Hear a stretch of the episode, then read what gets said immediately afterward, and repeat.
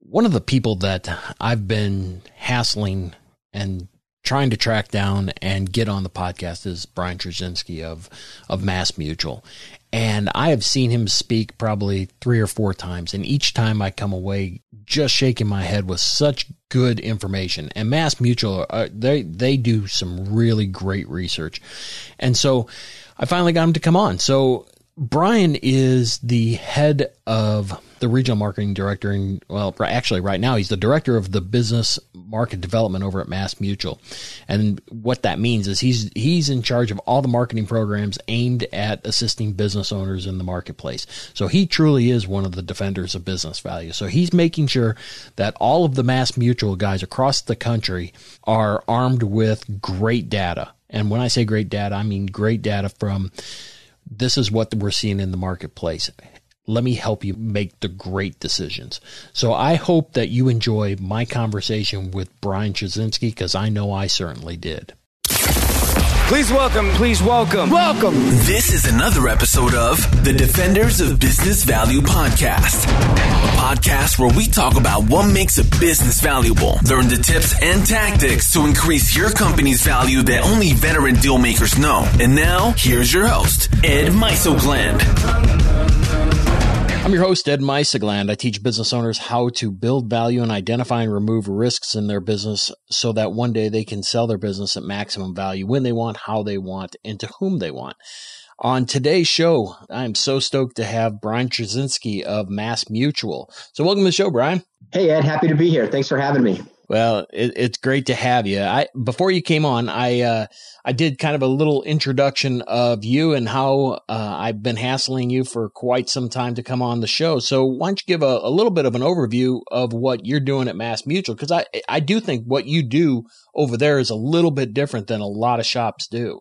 Sure, happy to. As you probably mentioned, I'm the director of business market development at Mass Mutual, and, and, and with that comes a lot of different activities and tasks that I'm I'm sort of responsible for in Mass Mutual's efforts with the small business market. So we do all of our own proprietary research. We uh, manage all of the business valuation tools that we offer to our financial professionals across the country. We create all the seminar material, workshop material, resource material that you'll find on massmutual.com, as well as what our local advisors would deliver to their local communities in the business market. And you know, it's it's it's really great. You know, we love supporting the small business market. We feel that you know, with our foundation of business value as sort of that uh, that stepping stone to doing effective business planning is really the most efficient and effective way for business owners to plan for their future. And we're, we're always excited to, to have an audience of business owners who are willing to um, to give us a listen and, and, and hear we, how we can help them. Yeah. Well, you guys are really forward thinking. I'm not familiar with anyone that was this far ahead in helping identify value. How did Mass Mutual all of a sudden grab a hold of that and say, you know what, we need to be here?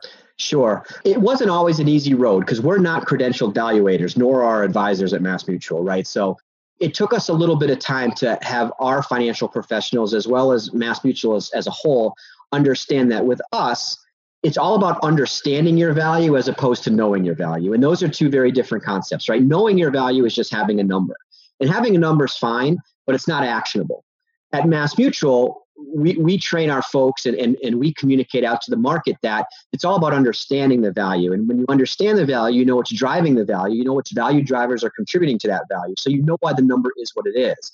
And that's a much more actionable activity for a business owner. And it allows them to take ownership of the number so that they can do what they need to do to either grow their business, if that's their, their plan, or to exit their business and turn their largest asset, if you will, into something that can be monetized. So again, as I as I said before, a business owner can't do effective succession, retirement, and estate planning without having that business valuation information, or, or the plan's just not going to hold together. In building or you've identified and the business owner has the option to build or exit or transition to whomever. How many choose to build? To me, it, it doesn't seem that we're seeing so many people say, you know what, I don't, I, I don't want to put the time, energy, and effort and money into building this thing, sell it, and I hope I, I get the needle in the haystack. Are you seeing that too? Well, that, that's an interesting question, Ed. And, and, and I'm going to even go a little step further back in answering that, right? Because when we train and we work with business owners, we follow a process.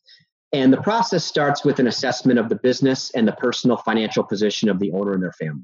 You can't make that decision to build or grow unless you, you've done that first. And then once you've done that, in addition to understanding the business value, also identify red flags and risks that are in the business and in the personal financial position. And a business owner is it, it, it's a fool's errand on the part of a business owner to think they can grow their business until they've de-risked it. That's the first step in the process. Is they got to de- they got to de-risk the business. They got to de-risk their personal financial position. Then once they do that, a business owner sort of comes to a fork in the road, and they have to have they have to have sort of heart to heart with themselves and their family and their business partners to decide am i is is my motivation to grow this value and grow this business or is my motivation to say you know what i'm going to plan my exit?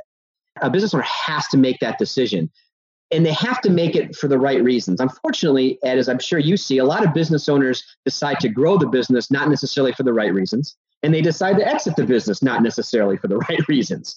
You shouldn't exit the business just because it's gotten out of your control and, and you want it to be somebody else's problem and you shouldn't grow the business only because you want to maintain your lifestyle that you've come you've been accustomed to as a business owner and you're afraid you're going to lose it when you exit. Those aren't the right reasons to make those decisions.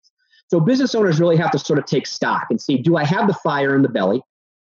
Um, am i working towards a, a, a planned exit that i'm not quite ready to and that's why i'm going to stay and grow or have I groomed successors properly? Have I built assets outside my business to fund my lifestyle appropriately? And that's going to allow me to exit on my terms. So a business owner really has to have that that sort of heart to heart with themselves and and make the right decision for the right reasons. Yeah, and I, I do think that that is a real hard conversation for them to have with themselves. And I know there's some a few tools out there that kind of are are thought provoking, and certainly the empirical evidence that you guys are sharing certainly makes you makes you think. I mean, it it truly uh, you know having evidence, having the question, and and I think that's the part of the problem is I don't think anybody asks themselves the question. I think all of a sudden life gets in the way, and it's all of a sudden, oh my goodness, I, I have to sell my company because of health, or pick the reason. And now all of a sudden it's a fire sale instead of uh, let's control how we exit or how we transition or how we build that's a perfect segue into into my my question because you started to to touch on it. You know, because one of the the whole reasons that I wanted you to come on was you had talked about each time I've seen you, and I've seen you at least three times you talk about income replacement value, and I hope that if time permits, we can circle back to it. But right now, I mean, we're we're recording this June fifth, twenty twenty. So I mean, we're we're knee deep in, or we're either coming out, or we're getting ready to revisit COVID. We've got social unrest. So I, I guess where I'd like to to start is rather than talk about income replacement value, how about income and value recovery for small business owners. You know, what are you hearing from your clients or what is Mass Mutual doing to to help offset some of the the craziness that the world is experiencing? We've really been hot on helping business owners understand that right now the key is to keep things simple, as simple as they can. And, and really, we've boiled that down to, to four areas of focus in their business that, that really we think are necessary for that recovery that, that you mentioned. It's their leadership, it's their employees, it's their operations, and it's their cash flow. If they can focus and drill down into those four things right now, we think the businesses that have the wherewithal to recover will. And really, the first step in that process is to do what Stephen Covey ha- has had an exercise called the four quadrants. And basically, what that says is that look, you, on one axis, you have what's most important, and on the other axis, you have what's most urgent. And a business owner really needs to take stock in what they have to do as an owner right now and plot those in those different quadrants. And the things that are most important and urgent, they got to do them, right? And managing cash flow, right? Taking care of their employees, things like that are going to fall in that quadrant. Things that are very important but not so urgent are things that they should plan for, like updating your website, you know maybe researching some new suppliers right? Things that are important to the business but maybe not so important right now. You can put them on the back burner and you can plan for those in the future. Then the next box is what's not important but urgent right? Answering customer emails you know making sure orders are processed um, making sure you got all your reporting you know done. Um, those are very important those are very urgent but maybe right now aren't as critical for the survival of the business. Those are the things a business owner needs to delegate find your key employees, find your key people, and have them take those tasks off your plate. And then the final quadrant are the things that aren't important and urgent. And those are what a business owner has to eliminate. Right? Binge watching the news, you know, following right. gossip, you know, trying we all, we all could do that. right.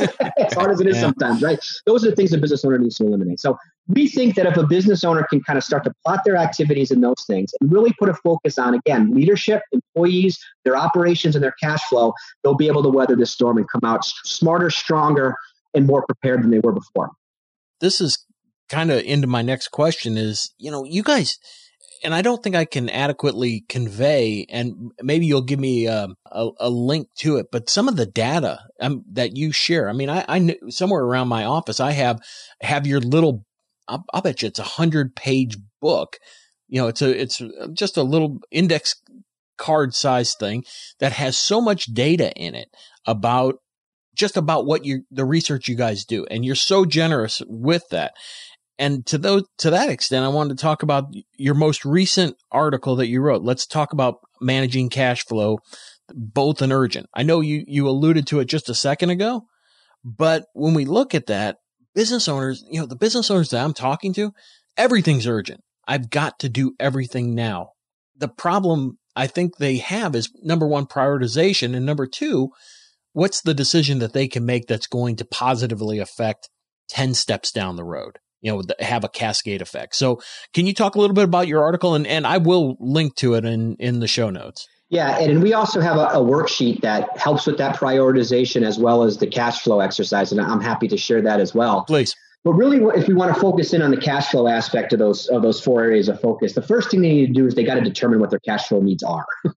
like I said, we create a worksheet that we call a cash in, cash out worksheet, and what it does is four things. The first thing it does is it helps the business owner take a snapshot of what the next five months are going to look like. It totals up all the cash that they're going to receive and that they're going to need to pay out during that five months. Is it consistent across the five months? Is there one month where there, there's a big payout and not much coming in? It helps give them a, a picture of what the five months look like. Then they need to figure out who and what are most important they got to prioritize those relationships first, right? From a supplier and a customer perspective, right? Because the worst thing a business owner can do is disenfranchise a, a, an important supplier or an important customer during this time so that when they do recover, that relationship has been damaged, right? So they've really got to figure out who, who on that pecking order, who do I have to pay in 30 days? Who can I pay in 90 days, right? And, and really prioritize that. Um, and then they got to say, well, who can help ease the burden? And one of the things that business owners need to remember is that landlords, banks, credit card companies, they're suppliers too.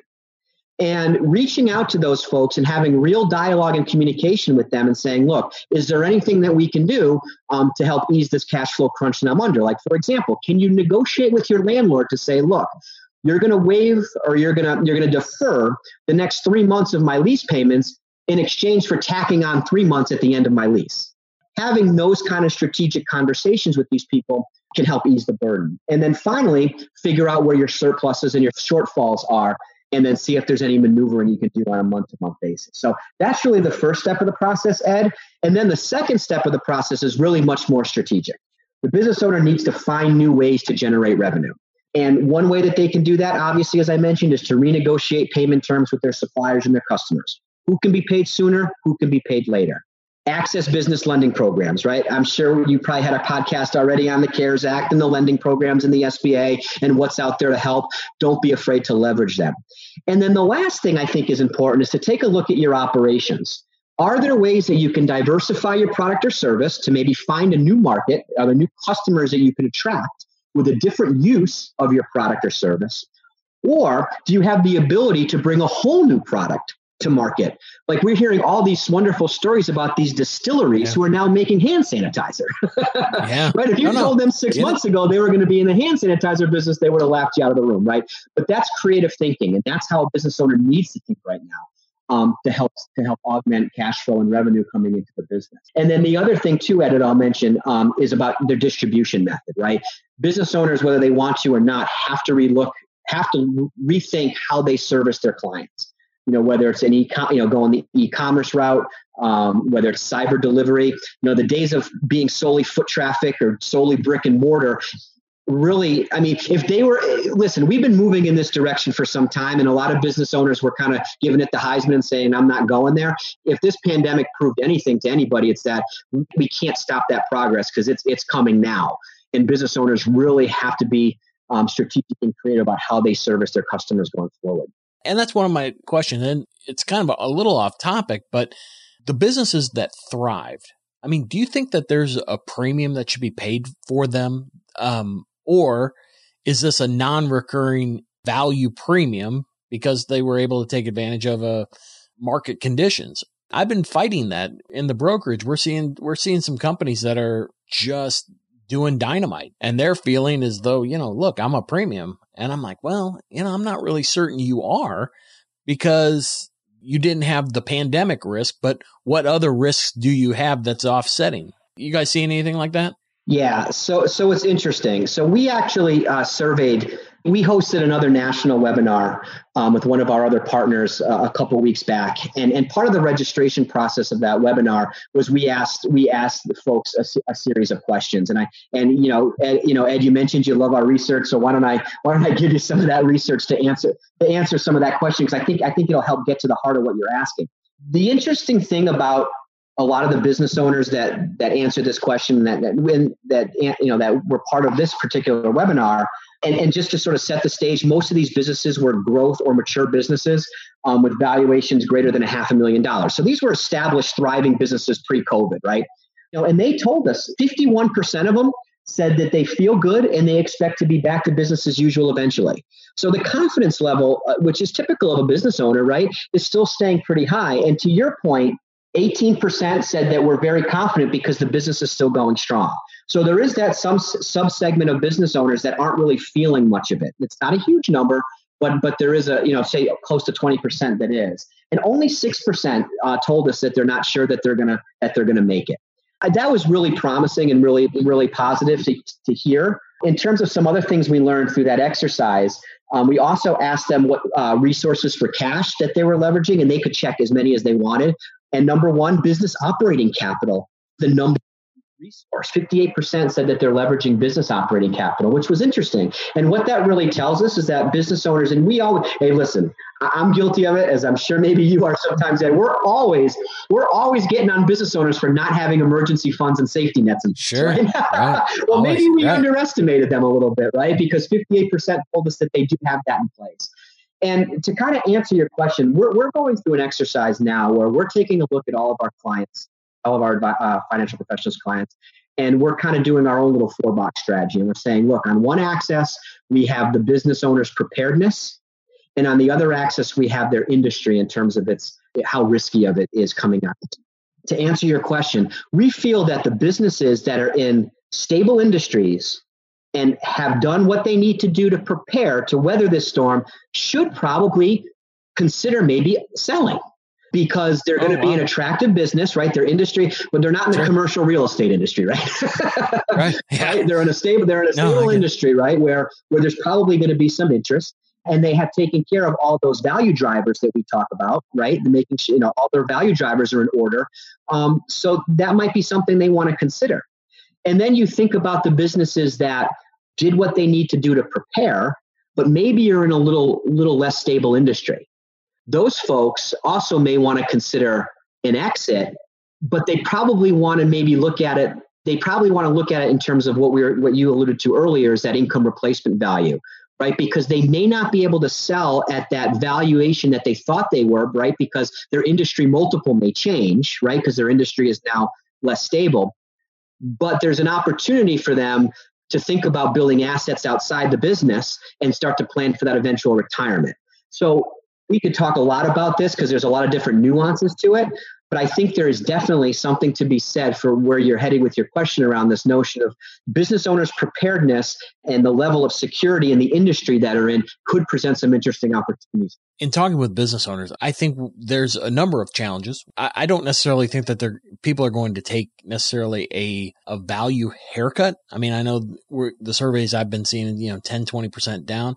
I'm not really certain that's the case. I think maybe structure may change where there's some performance based value, you know, how earnouts, you know, forgivable notes, something, something that vets out the, untold risk that the long term effects of this mess that we're in. And that's the tough part. And that's part of the thing that I'm doing is, is writing to the guaranteed lenders, you know, the SBA folks that earnouts and extending the time that uh, business owners can be in the business, you know, is integral to the transition of this subsegment of of the entire market. Buyers are trying to mitigate their risk, and they should, but you gotta help come alongside the the business buyers because this wealth transfer is not going to go away. So how do they do it? And and hopefully, you know, the SBA and and some of the other lending institutions will you know see it that this is this is about risk. You're never going to get to the next next generation, the next business owner, if you don't help that that process. So yeah, you know, but and before we transition out of this, just one more point on that, Ed. You know, I, I agree with you. But what we don't know, what, what's still sort of the, the unknown at this point, is how is this going to affect industry multiples? Are the bell curves going to change, right? Are manufacturing businesses still going to be able to trade at three to seven times, right? Our construction business is going to be able to trade at whatever historically they've traded at, right? That's the unknown. And you know, a lot of people in this space that I've talked to aren't too concerned. They they still they feel confident that the industry multiples, you know, will will, will be able to continue as they were, but we don't know. And I just think that's if we've learned nothing else in this, right, is we got to plan for the what ifs, right? That's really got to be the biggest takeaway here. So if I'm a business owner, we're always telling them don't make your retirement or your exit or your financial future solely dependent upon the sale and transfer of your business if we've learned anything else during this time, how that's how true of a statement that is. Business owners really need to start thinking about, you know, how they can have other assets outside the business to to make sure that they're financially secure in the future. Yeah, hundred percent on that. When I look at that, you know, you have your company specific risk, and you, you so you're looking at industry and industry multiples. I just wonder if you're double dipping when you penalize the multiple and you penalize the business based on its earnings. Is that a double dip? Mm-hmm. And I can make the argument both ways. There's not enough empirical evidence to to support me one way or the other. You have any thoughts on on, on right, that? It's just too soon to tell. Right. That, right. I mean, that's that's yeah. the thing, Ed. Is it's, it's just too soon to tell. But I, but it bears watching. And yeah, you know, I, I, that again, that that's it. Just gets back to that whole concept of preparedness, right? Don't leave it to chance. And if you want to talk about income replacement value now, you know, it kind of is a nice segue. We can do that, but it's just please. it's just all about that. So so the concept yeah, of income replacement value is really this. Well, let, let let's set it up. I mentioned this on the on the intro and how I became fascinated with the work you do at, at Mass Mutual is I sat down and you start talking about, let's talk about income replacement value. And I'm, I'm sitting here, I've been a, I've been a appraiser for years. I had never heard someone use use this and back into this is value. So please take it from there. Yeah, sure. So let me let me caveat by saying that the income replacement value is not the value you will sell your business for. right. Let's right. Of, right. Let's caveat that. Yeah. But what it what it is though is it's what the business owner needs the business to be worth to maintain their lifestyle when they exit. And, and we know that most business owners are would fall into that classification of a lifestyle business owner, right? They're they're usually perfectly happy with the value of the business as long as it's affording the lifestyle that they want and that they've become accustomed to. But what happens is is when a business owner exits, what's going to fund that lifestyle? And we know that they don't want to change their lifestyle when they exit. And we know that they're, they're not always necessarily going to get the value that they that they had planned for so they end up staying in the business longer than perhaps they should or they continue to receive income from the business after they exit and it just creates all sorts of, of, of red flags and potential pitfalls with exiting right so, but income replacement value basically does it says look we need to figure out all of the benefits and perks that the business owner is drawing from the business. And it's not just their salary and their bonus, right? It's things like travel, you know company paid car and meals right uh, are they running are they running real estate through it or transportation through it right and we got to add all of those things up and we got to say look a business owner that may be drawing down a $250,000 salary might actually be drawing down an additional $200,000 of additional perks and benefits on an annual basis. So that all has to be considered.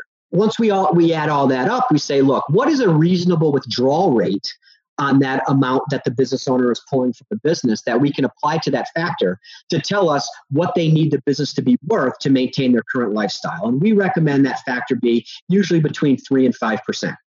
So what that does is you apply you apply that withdrawal rate to the total value of all the benefits and perks that are running through the business, and that gives you your income replacement value what business owners often find is that the income replacement value is higher than what they think or know the business is to be worth So no, you're kidding, right? So business owner. Yeah. So getting back to what we talked about earlier, Ed, business owners then have to make that decision, that strategic decision.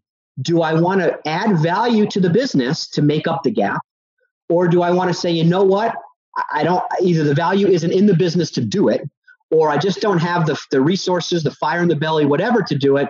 That, okay, then we've got to figure out what other assets you have outside the business that are going to make up that gap you know, whether it's qualified plans, whether it's uh, other investments, personal savings, you know, IRA, you know, your IRA, whatever it is, right? We've got to figure out the value of those. So again, it all comes back down to that that strategic conversation around keep or grow. And, and then the business owner can make the determination. And there's a lot of tools that are out there to help a business owner, you know, put value on the business and not only put value on the business, but also tell them what the business could be worth you know, if it was operating at its peak level uh, relative to its peers. So a business owner could even understand that say, look, I have an $8 million income replacement value on a $5 million business. Is it even possible to get $3 million out of this business? The answer to that question may be no. And it's important information for the business owner to have. And that's why the succession, retirement, and estate planning is so critical on understanding your business value. One of the things I've written about a lot has to do with the age of the business owner. The stock market's high, business is going great we thought that we'd see more people at 70 retire and now it's closer to 75. So, so they don't have the runway to grow yet they want the income replacement value. Is there anything that, that can maximize the value in the short term that you've seen? You'll be educating me too, because uh, typically it's like, you know what? We needed to be talking a couple years earlier and we could have this this whole thing could be entirely different. Yeah. There, there's a lot wrapped up into that question so i'm going to try to unwrap a couple yeah. of different things as we as we go through it. Let's let's first eh, start with the psychology of what you're asking right? The psychology of what you're asking is this whole internal struggle that business owners have around exit.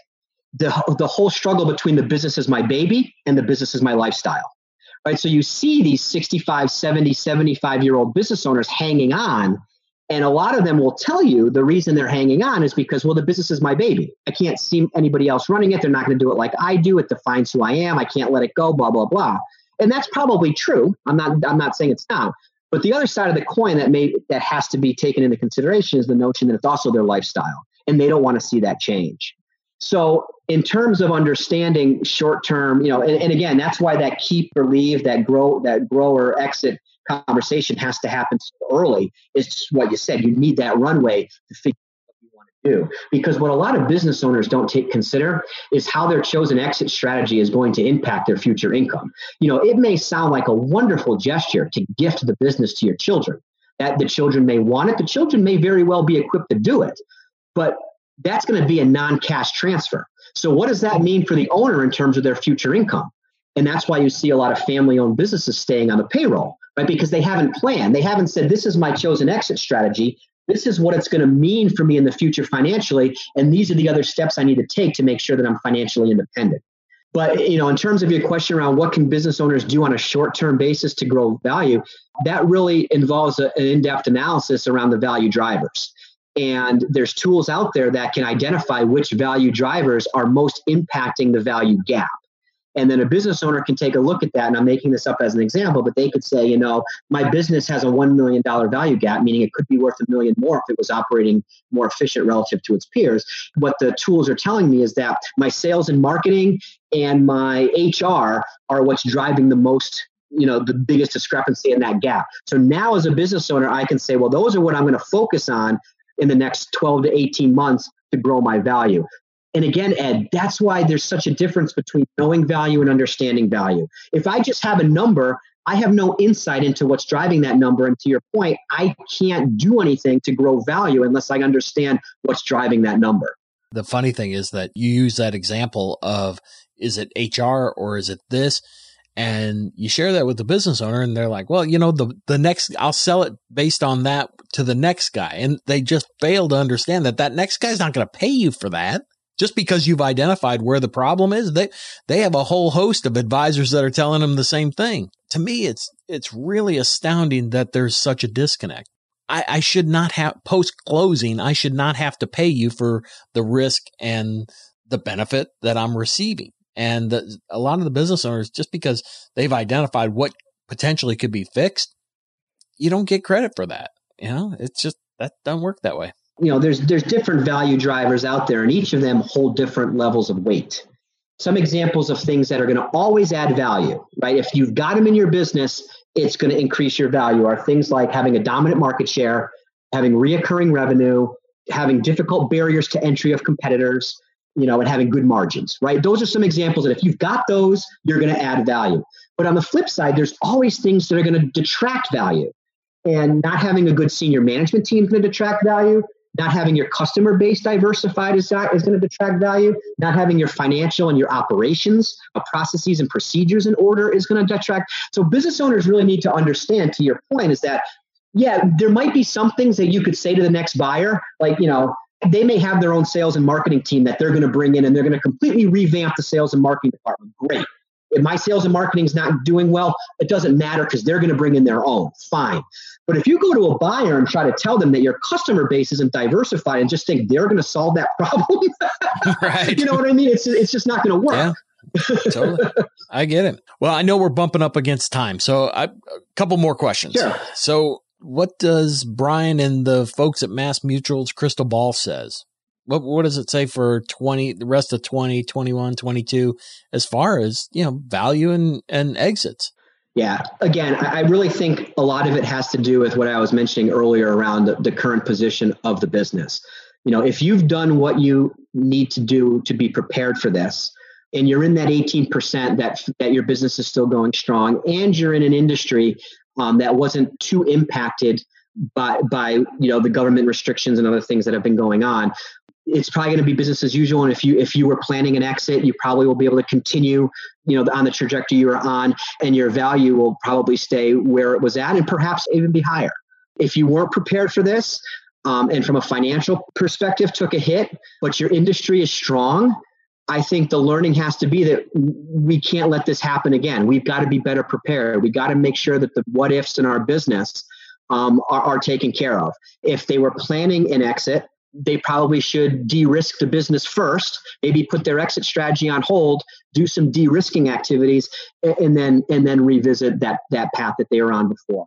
You know, if the business is going strong, they did prepare, but the industry is in flux same kind of thing. I, I, think it just, as I mentioned earlier, I think it just really drives home the point that business owners need to not be so reliant on their business for their financial future. And they've, they've got to start building assets outside. So, what does the future hold? I think it really depends on the preparedness of the business as well as the industry that they're in. And, but the good news, Ed, is that what we're seeing is that most business owners feel they're going to come out of this. They're feeling positive. They're staying strong.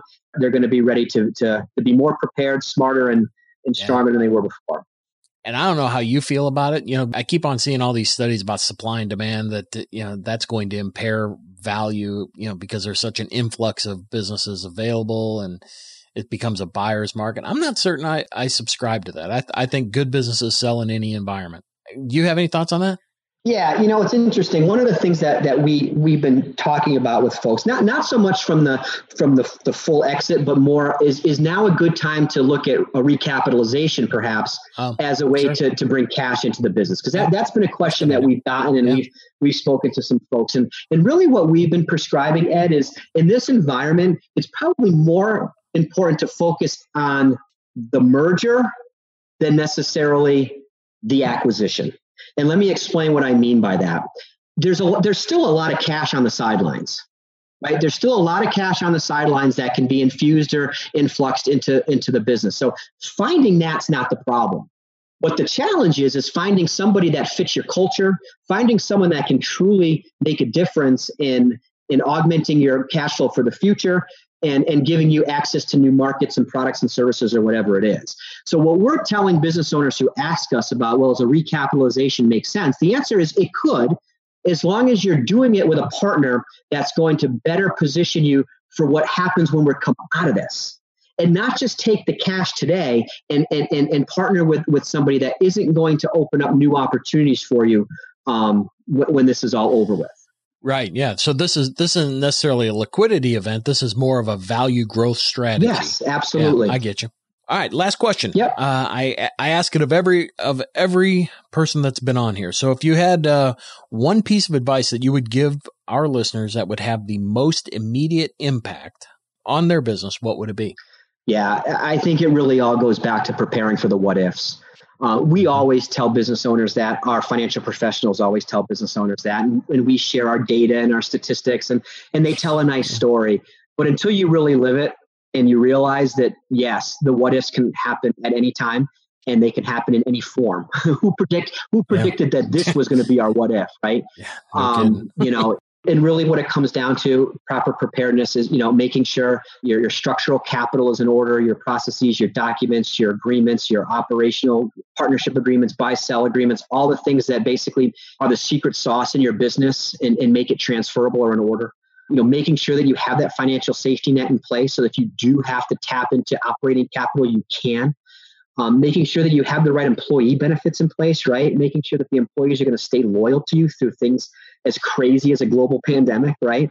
Um, and if you do have to furlough or you do have to temporarily lay off employees that they want they're going to want to come back when this is over with because the last thing you want to do is lose that key research and development manufacturing expert to your competitor because you had to furlough making sure that's in place. And then again you know understanding your your your baseline business value right? Because when you are going to rebuild and reopen you've got to reestablish your new normal.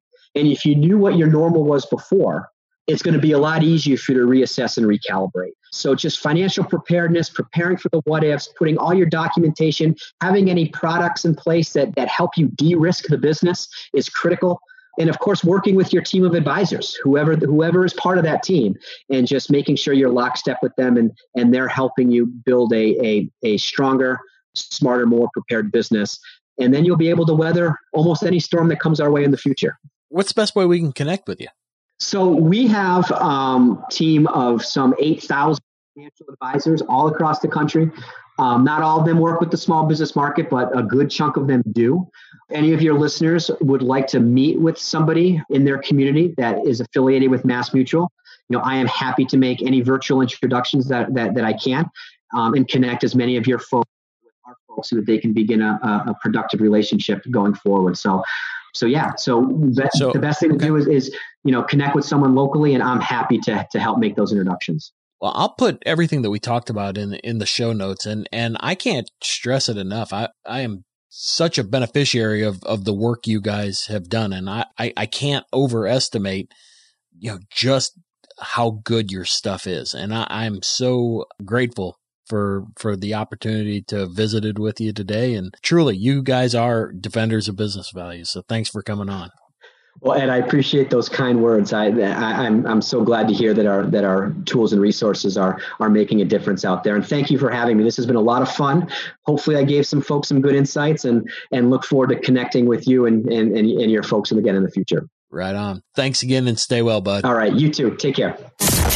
This was another episode of the Defenders of Business Value podcast. For more episodes packed with strategies to increase the value of your business, visit defendersofbusinessvalue.com for show notes, transcripts, and free tools to start you on your journey. Subscribe now so you don't miss any future episodes.